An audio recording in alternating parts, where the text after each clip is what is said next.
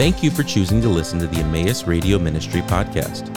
Each of these messages were given by various faculty, staff, and friends of Emmaus Bible College.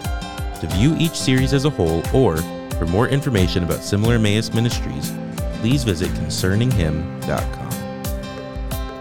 We're in Joshua chapter 10, continuing to look at the conquest of the southern arena. We saw last time the defeat of the five kings and their kingdoms by Israel after they had uh, come out to help Gibeon and the Lord battling on behalf of the people of Israel, sending down hail from heaven on the Amorites as they fled halting the sun and the moon in the sky for about a day so that the people of Israel could continue to pursue uh, the, the kings of the Amorites and their people.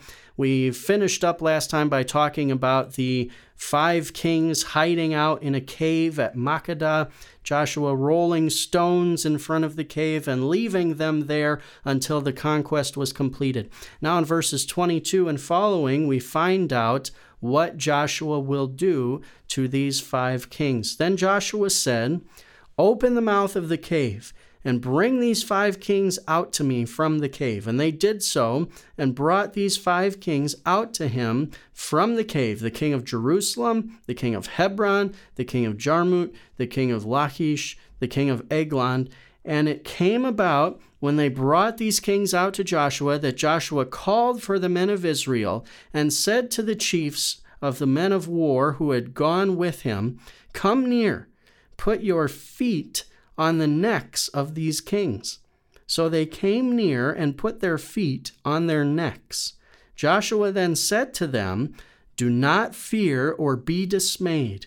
Be strong and courageous, for thus the Lord will do to all your enemies with whom you fight. So afterward Joshua struck them and put them to death, and he hanged them on five trees, and they hung on the trees until evening. And it came about at sunset that Joshua commanded, and they took them down from the trees and threw them into the cave where they had hidden themselves, and put large stones over the mouth of the cave to this very day. Now, what we have occurring in this passage is sort of, in one way, a conclusion to the southern campaign where the Israelites are very rapidly conquering these southern kingdoms, and then they're going to co- go out and battle against each of the cities that these kings represent. But of course, we see Joshua putting stones in front of the cave to uh, keep the kings there until the rest of the conquest is accomplished. Then he brings everyone back to the cave, opens it up, brings the kings out, and these kings are specifically listed. Uh, who are defeated by Joshua at this time. And then what we have here is a very interesting uh, symbolic ceremony uh, that shows uh, in, in symbolic form the people of Israel conquering over these kings and their kingdoms, these rulers and their cities. So Joshua says to the chiefs of his people, the, the leaders of the men of war, we get from this that there were uh, people in higher positions in Joshua's military and some who were in lower positions. There was order, there was rank. Everyone reported to Joshua, but then they had some higher ups who were in charge of uh, larger groups of Israelite people. He says to those higher ups, Come over here and put your feet on the necks of these kings. And so, what would occur is that these five kings were forced to lie down on the ground.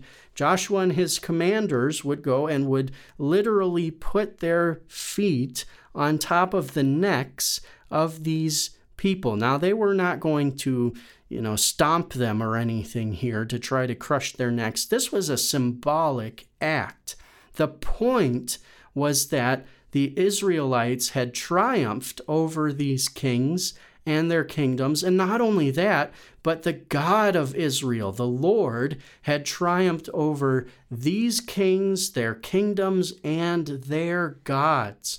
And so Joshua says, uh, very intentionally to his commanders, don't fear, don't be dismayed, be strong and courageous. The Lord will do to all your enemies with whom you fight. The Lord's going to do this to everyone that we battle. And so this again became a sign for the people of Israel through their leadership that God was going to give them victory in the land of Canaan. There had been some times along the way, chapter 7 with the sin of Achan, uh, chapter 9 with the uh, deceit of Gibeon, that I'm sure the people uh, had some uh, cause to stop and maybe doubt are we really going to occupy the entirety of the land? Just as the Lord had used the miracle of the crossing of the Jordan River as a sign that Israel really would take possession of the entire land. Now, these five kings are serving as a sign to the entire nation that God was accomplishing what he had promised to accomplish and that he would bring it to fulfillment, that he would complete his word, that his word would not fail, it would not fall along the way. He would accomplish what he had promised. And so this sign, the their feet on the necks of these kings, I mean, a few days before, who would have thought it possible that in such rapid amount of time the people of Israel would sweep through these strong cities of the southern arena, the cities that the spies back at the time of Moses were afraid to go against, the cities that they thought we're surely all going to die if we go up and battle those. Now, Think about this again. At the time that Moses was sending spies, they had strong warriors who had come out of Egypt. They had men who uh, were experienced. But now, in the time of Joshua, it's their children. All of that older generation had died off. It's the children of that generation who are inheriting the land. It's their children who are seeing these signs. And so, this sign serves to show that God, what God has promised, will be accomplished. It is being accomplished, and it will be accomplished uh, in the future. The wonderful thing about the Word of God for us as believers in Christ today is that there are many promises that we can see have that have already been fulfilled uh, promises relating to the first advent of Christ that we read about in the Old Testament. We can see them very clearly fulfilled in the life of Christ, the place of his birth, where he would be born, some of the things about what he would do, and some of the miracles uh, that Christ would perform. Uh, predictions of his suffering and then entering into his glory. All of these uh, are uh, prophecies, predictions that have taken place that we can look at and say, yes, God brought these to pass. He's faithful to his word. But that's not all we have. We also have promises of events yet to come in the future, the return of the Lord Jesus Christ for his church and their deliverance from the coming day of God's wrath. Sometimes we call this the rapture. We have the promise of uh, being like the Lord Jesus, the resurrection of our physical bodies. We have the promise of entrance into his kingdom and reigning with him as kings and priests in that kingdom. So we have promises in God's word that we can look at that have already been fulfilled and we have promises that have yet to be fulfilled, and we know the promises that have yet to be fulfilled will be fulfilled based on the promises that God has already brought to pass. And the same is true in the time of Joshua here. Those five kings were a sign to the people of Israel that God had brought his word to pass. He had given them possession of the southern arena. So he was accomplishing his plan. He had accomplished a portion of his plan, and he would accomplish the rest of his plan based on his faithfulness to his word. So then we see uh, Joshua go out. He puts these rulers to death, hangs them on trees until evening, uh, according to what's written in Deuteronomy in the law of Moses. And at sunset, Joshua takes them down from the trees. They put them back in the cave and throw large stones over the mouth of the cave. So, this cave itself becomes something of a memorial uh, in the land of Israel after they occupy the land of Canaan of what the Lord had done in conquering the southern arena very, very rapidly. Now, I want to step back for a moment here and once again quickly address the question that many uh, listeners might have Is God really just in allowing Israel to conquer?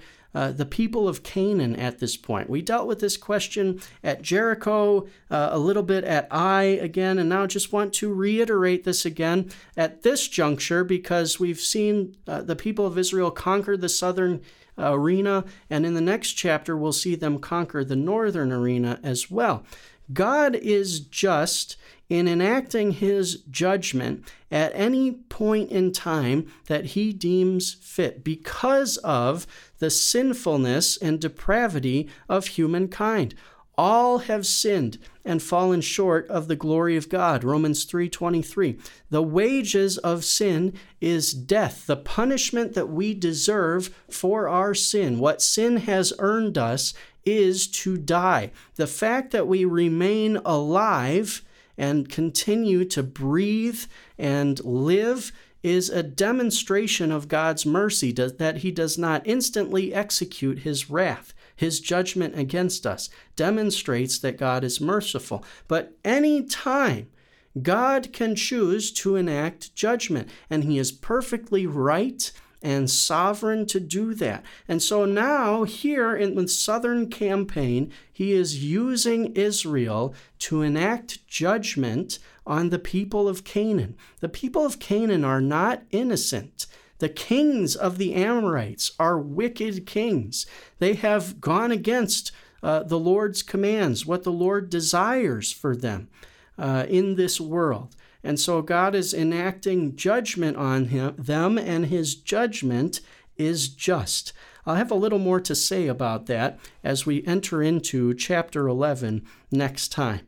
Verse 28 Now Joshua captured Makkedah on that day, struck it and its king with the edge of the sword. He utterly destroyed it, and every person who was in it. He left no survivor. Thus he did to the king of Makkedah, just as he had done to the king of Jericho. And then, following verse 28, we have a series of verses that follows this pattern of what was just talked about in Joshua's capturing and conquest of Makkedah. We see Joshua go on from Makkedah to Libnah in verses 29 and 30, and then from Libnah to Lachish in verses 31 and 32. And then uh, the king of Gezer comes and attacks, and Joshua defeats him.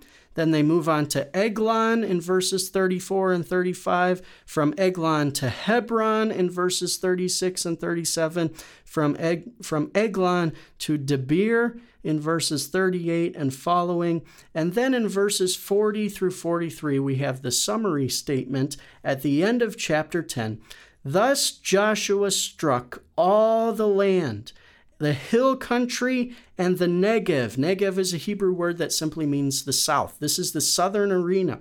And the lowland, the Shephelah, and the slopes and all their kings. He left no survivor, but he utterly destroyed all who breathed, just as the Lord, the God of Israel, had commanded. And Joshua struck them from Kadesh Barnea this is the same site where Moses originally sent the spies out from in the south, even as far as Gaza and all the country of Goshen, even as far as Gibeon. And Joshua captured all these kings and their lands at one time because the Lord, the God of Israel, fought for Israel. And that's the key. So Joshua and all Israel with him returned to the camp at Gilgal. This was accomplished because the Lord fought on behalf of Israel. The Lord was for Joshua and for Israel. The Lord is faithful to his promises, and he would continue to show his faithfulness in, in the conquest of the northern arena that we'll look at next time. Thank you for listening to the Emmaus Radio Ministry podcast.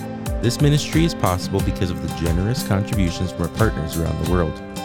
For more information about partnering with us, please visit emmaus.edu/partner.